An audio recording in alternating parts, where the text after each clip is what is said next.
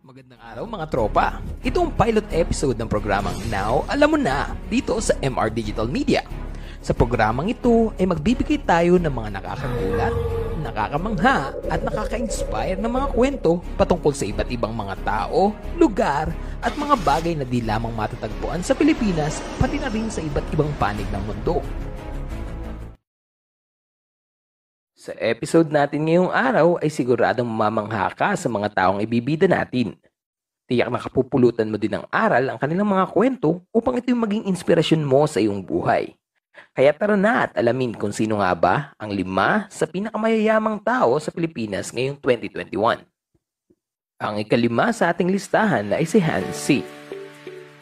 Ayon sa Forbes, siya ay may net worth na umaabot sa 2.8 billion dollars. Sino nga ba si Hans? Makikita naman natin sa kanyang apelyido pa lang ang tatak ng kanyang namayapang ama na si Henry C. Sr. Siya ay kilala bilang pinakamayamang tao dito sa Pilipinas sa loob na nagdaang labing isang taon. Sino ang mag-aakala na SM Prime Holdings na nagmamay-ari ng pinakamalalaking mall sa Asia ay nagsimula lamang sa isang maliit na tindahan ng sapatos sa Quiapo, Manila noong 1958 na kilala sa pangalang Shoemart. Naisipan ni Henry C. Sr. na simulan ang negosyong ito sapagkat marami ang taong naapektuhan ng ikalawang digmaang pandaigdig at sa tingin niya ay marami nangangailangan ng sapin sa paa tulad ng sapatos. Talagang umunlad ang kanilang negosyo na kapagtayo din siya ng Schumart branches sa Makati noong 1963 at sa Cubao noong 1967. At mula sa tindahan ng sapatos ay dinagdagan pa niya ito ng iba't ibang mga produkto. Noong 1975, napalitan ang pangalan ng Shoemart at ito'y naging SM. Nagpatuloy ang tagumpay ng SM at ipinamana ito ni Henry C. sa kanyang anim na anak. Kasama na doon ang ikaapat sa magkakapatid na si Hans. Si Hans ay nagtapos sa kursong BS Mechanical Engineering sa De La Salle University. Sinundan niya ang yapak ng kanyang magulang at naging interesado siya sa kanilang negosyo tulad na lamang ng banking, real estate development, at mall operations. Sa ngayon ay isa siyang advisor to the board of SM Investments Corporation, chairman ng China Banking Corporation, at chairman ng National University. Ikaapat sa ating listahan ay si Andrew Lim Tan. Ayon sa Forbes, ang kanyang net worth ay nasa 3 billion dollars. Si Andrew ay pinanganak sa Chenzhou, Fujian Province sa bansang China. Alam mo ba na noong bata pa si Andrew ay naninirahan lamang sila ng kanyang pamilya sa isang maliit na apartment sa Hong Kong kung saan ay may kahati pa silang ibang pamilya.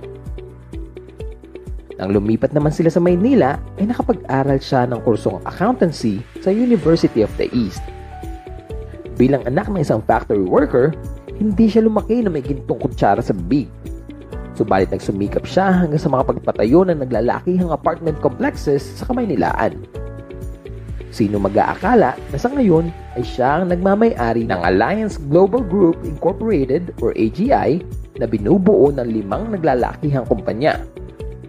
Ang Mega World Corporation, Emperador Incorporated, Golden Arches Development Corporation, Travelers International at Infracorp. Pangatlo sa ating listahan ay si Lucius C. Tan Sr. Ayon sa Forbes, ang kanyang net worth ay nasa 3.2 billion dollars.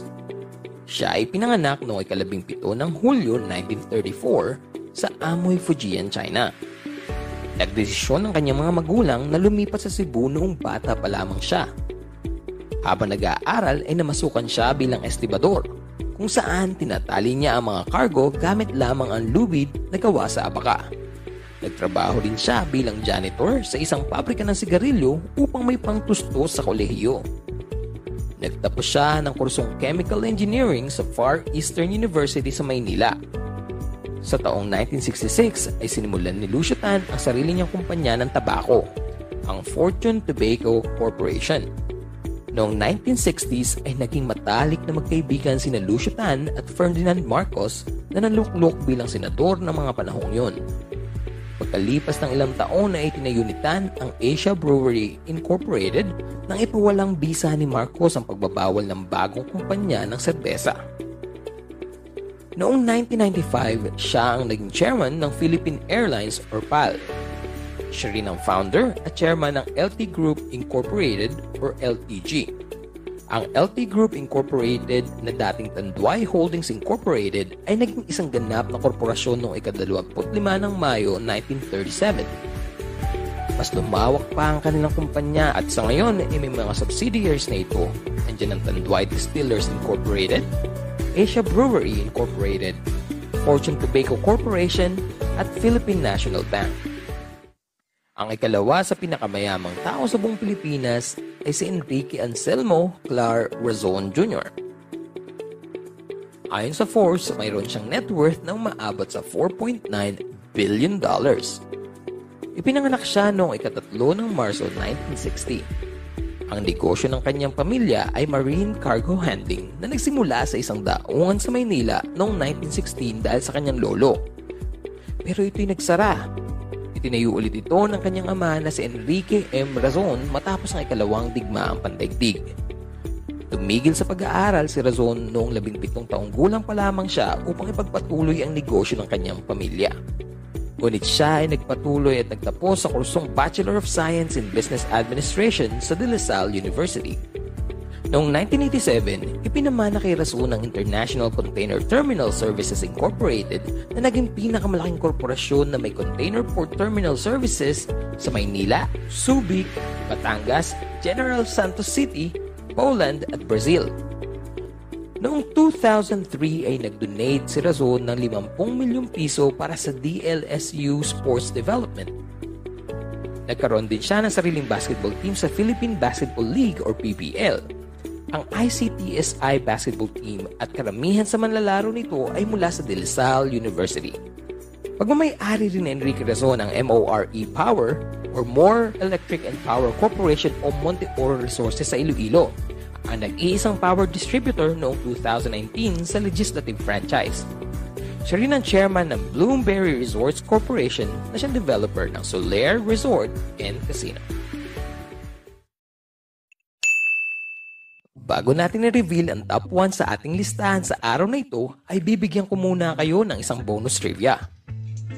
Alam mo ba na noong panahon ng World War II sa Pilipinas ay may isang uri ng pera na inilabas ang mga Hapon at tinawag itong Mickey Mouse Money? Halos wala itong halaga kaya noong panahon ito, kung bibili ka ng pagkain sa palengke ay kailangan mo magdala ng isang bayong na pera. Sa panahon ngayon, ay eh meron ka pa rin mahahanap ng mga ganito sa market. Pero dahil sa dami ng perang papel na inimprenta, hindi na rin ito naging ganun kaimportante at kapopular sa mga collectors. Now, alam mo na. Ngayon, nahulaan mo na ba kung sino ang una sa listahan ng pinakamayamang tao sa buong Pilipinas sa taong 2021? Ito'y walang iba kundi ang aking ninong na si Manuel Manny Bamba Villar Jr. Whenever I see girls and boys... Joke lang. Hindi ko talaga siya ninong. Ang kanyang net worth ay tumataginting na $7 billion according to Forbes. Si Manny Villar ay pinanganak noong ikalabing tatlo ng Disyembre taong 1949 sa Tondo, Maynila. Ang kanyang ama na si Manuel Maning Montalban Villar Sr. ay nagtatrabaho bilang isang inspektor sa Bureau of Fisheries samantalang ang kanyang ina na si Corita Kuring Bamba ay nagtitinda lamang ng isda sa isang palengke. Sa murang edad ay namulat na siya sa tunay na estado ng kanilang pamumuhay kaya sinasamahan niya ang kanyang ina na magtinda sa Divisoria Public Market upang matulungan ang kanyang mga kapatid at nang may pantustos sila sa kanilang pag-aaral. Nagtapos siya sa kursong BS Business Administration noong 1970 sa University of the Philippines at kumuha rin siya ng master's degree sa Business Administration sa kaparehong universidad noong 1973. Noong 1975 sa kapital na 10,000 piso ay bumili siya ng dalawang truck at nagsimula ng negosyo sa pagde-deliver ng buhangin at graba para sa mga construction company sa Las Piñas. Sa paglipas ng panahon ay siya na mismo ang nagpapatayo ng mga bahay. Umaabot na sa 200,000 units ang bilang ng mga bahay na ipinatayo ng kumpanya ni Villar. Sa taong 1980s naman ay tinatag ni Villar ang Prime Water na nag-ooperate ng water distribution system sa buong bansa. Isa rin sa pag-aari ni Villar ang Golden Haven Memorial Park Ang pinakaunang lokasyon nito ay nasa Las Piñas at meron na rin itong mga lokasyon sa Cebu, Cagayan de Oro, Zamboanga, Bulacan at Iloilo. Naglingkod siya bilang senador mula 2001 hanggang 2013 at naluklok siya bilang presidente ng Senado mula 2006 hanggang 2008. Tumakbo rin si Villar sa presidential election noong 2010 subalit nabig mo siyang makuha ang pwesto. Sa ngayon ay kilala si Manny Villar dahil sa kanyang mga matatagumpay na negosyo tulad ng Camellia, Vistaland at Life Escapes Incorporated.